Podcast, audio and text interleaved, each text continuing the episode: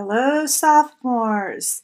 We're almost to the month of May, and it is beautiful weather outside. I spent a lot of time walking and planting my seeds and putting in my flowers, but also reading your discussion board posts. I make sure to read every word and responding to everybody, so please make sure you're keeping up to date with those and the reading of 1984 and your nonfiction book.